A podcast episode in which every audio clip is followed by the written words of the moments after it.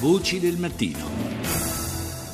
Ancora buongiorno da Paolo Salerno, sono da pochi secondi passate le 6 e 40 minuti, parliamo in questa seconda parte, torniamo per meglio dire a parlare della situazione nella Terra dei Fuochi, ce ne siamo già occupati a più riprese in passato, ma è sempre giusto riportare, tenere alta l'attenzione eh, dell'opinione pubblica su una situazione che continua a rimanere assolutamente drammatica.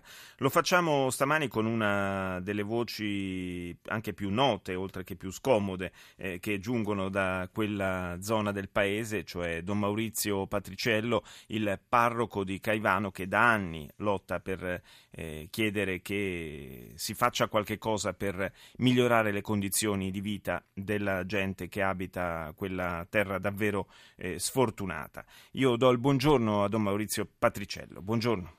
Buongiorno a tutti quanti voi.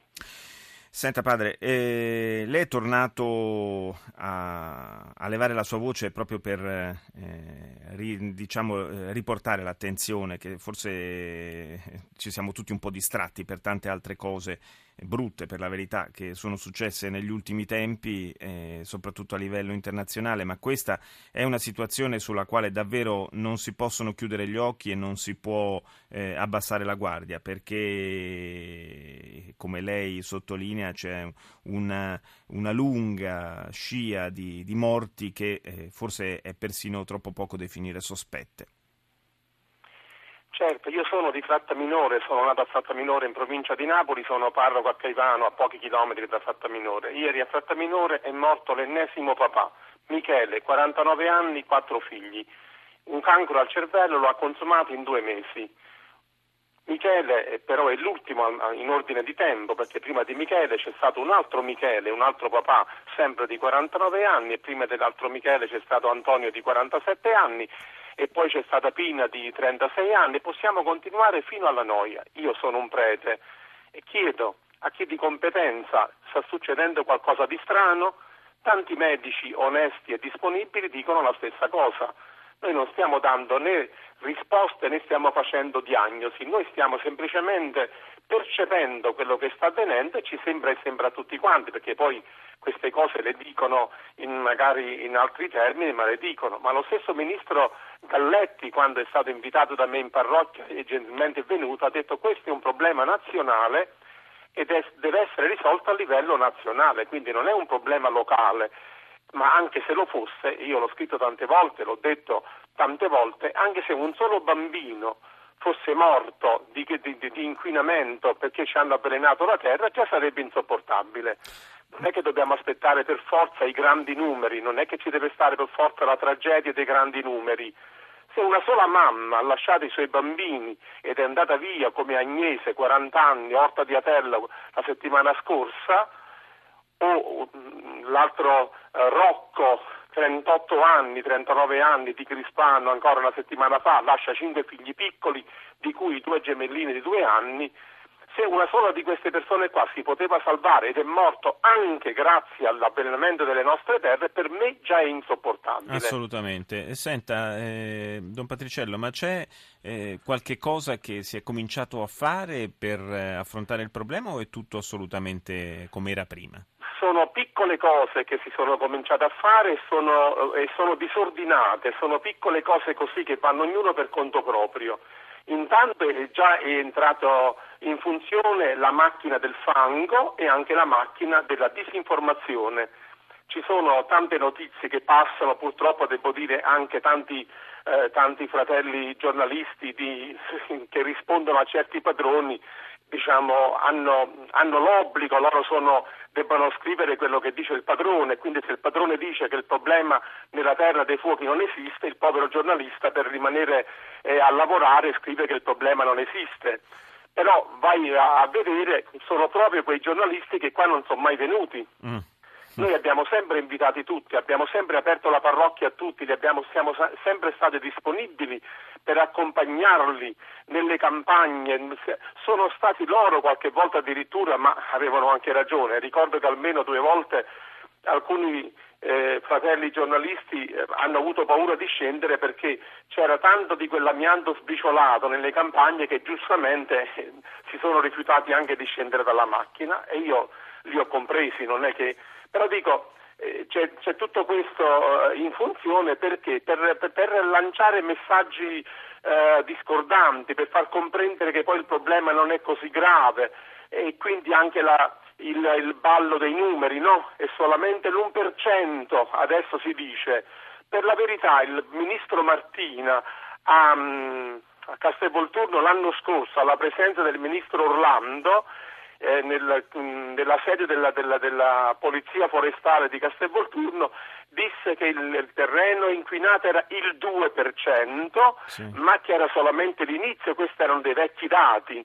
Sono cifre ballerine che però non vengono fatte bene perché se tu prendi la percentuale su tutta la regione Campania, certo. è normale che la certo. percentuale sia bassa. In realtà la concentrazione... Se tu concentri invece in questi paesi qua, vedi che si alza a dismisura. Noi non abbiamo mai detto, attenzione, questa è una cosa importante, che tutta la Campania è stata avvelenata. Grazie a Dio non è così.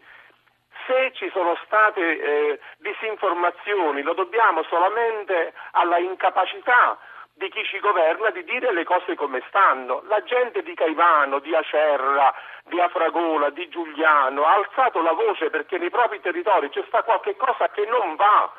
Ma, che, ma, questo si vede macroscopicamente. È, direi che è evidente proprio le, guardi, i dati che lei citava lo rendono evidente. Hanno firmato due documenti, uno alla fine del 2012, l'altro all'inizio del 2014 quello del 2014 inizia così, fate presto, fate presto, quello del 2012 diceva è una vera ecatombe, dico se i vescovi campani, che non sono medici, non sono scienziati, ma sono pastori, alzano il grido per dire a chi di competenza fate presto, vuol dire che sta succedendo qualcosa di, di molto molto importante che noi ne subiamo le conseguenze, ma eh, aspettiamo che siano loro sono i politici, è la regione che ha i soldi.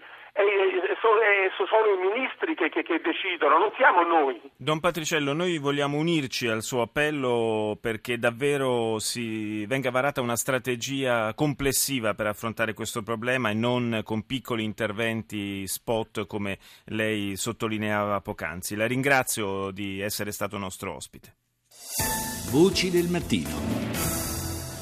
I medici di famiglia sono definiti i medici sentinella perché sono i primi a rilevare ciò che accade di anomalo eh, per quanto riguarda la salute delle persone sul territorio. Luigi Costanzo è il medico di Frattamaggiore, uno dei comuni in provincia di Napoli che formano proprio quella che è stata definita la terra dei fuochi. Rita Pedizzi lo ha intervistato registrando un aumento notevole di patologie tumorali, non solo, ma anche allergie, bronchiti eh, croniche che si riacutizzano facilmente, malformazioni, aborti e nello specifico per quanto riguarda i tumori, quello che si sta notando e che noi stiamo eh, vedendo è che eh, queste patologie stanno colpendo una fascia d'età giovanile, stanno colpendo giovani in maniera rapida, aggressiva. Ebbene, nei nostri computer c'è di tutto, cioè nel senso che noi potremmo riuscire a sapere in tempi brevissimi, a costo zero, mettendo in rete tutti i medici di, di famiglia e database, qual è la fotografia del territorio in questo. Quanti assistiti ha lei a Frattamaggiore? Io ho 1550 assistiti, una tipologia quindi abbastanza va- varia, che vanno dai 6 anni alla persona più anziana che ho a 96 anni. Quello che noi contestiamo è al decreto Terra dei Fuochi, sono stati previsti circa 50 milioni per, per fare questi stili, 25 in Puglia per il problema dell'Ilva e 25 milioni alla Terra dei Fuochi. Ma quello che noi lamentiamo è che sono stati lasciati fuori da questi screening eh, fasce d'età giovanili. Per loro non è previsto niente da questo punto di vista, è una cosa eh, diciamo assurda. Io sono relativamente giovane, cioè sono un giovane medico di famiglia, ma io mi ricordo da quando ho studiato che i tumori almeno colpiscono persone in età avanzata, qua stiamo vedendo delle cose assurde, cioè persone che, giovanissime che si ammalano e noi questo stiamo gridando, cioè noi stiamo dicendo guardate le sentinelle del territorio, le antenne epidemiologiche, siamo noi, i medici di famiglia, stanno vedendo queste cose e non riusciamo a capire che cosa sta succedendo. E risposte? Zero, risposte zero. Si stanno cercando di incentivare questi screening, però nello stesso tempo si prende eh, come scusa il fatto che il popolo non risponde fiducia, guardate qua gli ospedali stanno scoppiando, qua la persona che si è male di tumore non sa a chi rivolgersi. E io me ne assumo anche la responsabilità, purtroppo in Campania si ha la sensazione che la,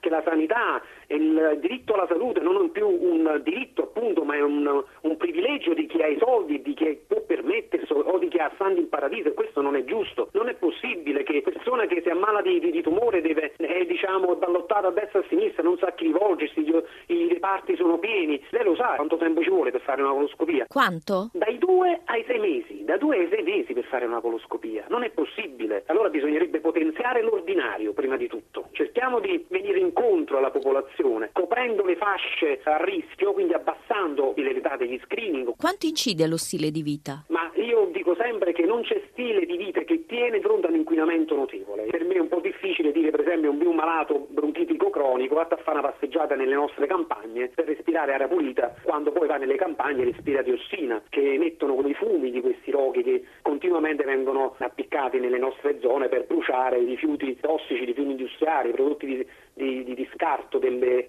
piccole fabbrichette che lavorano in nero nella nostra zona.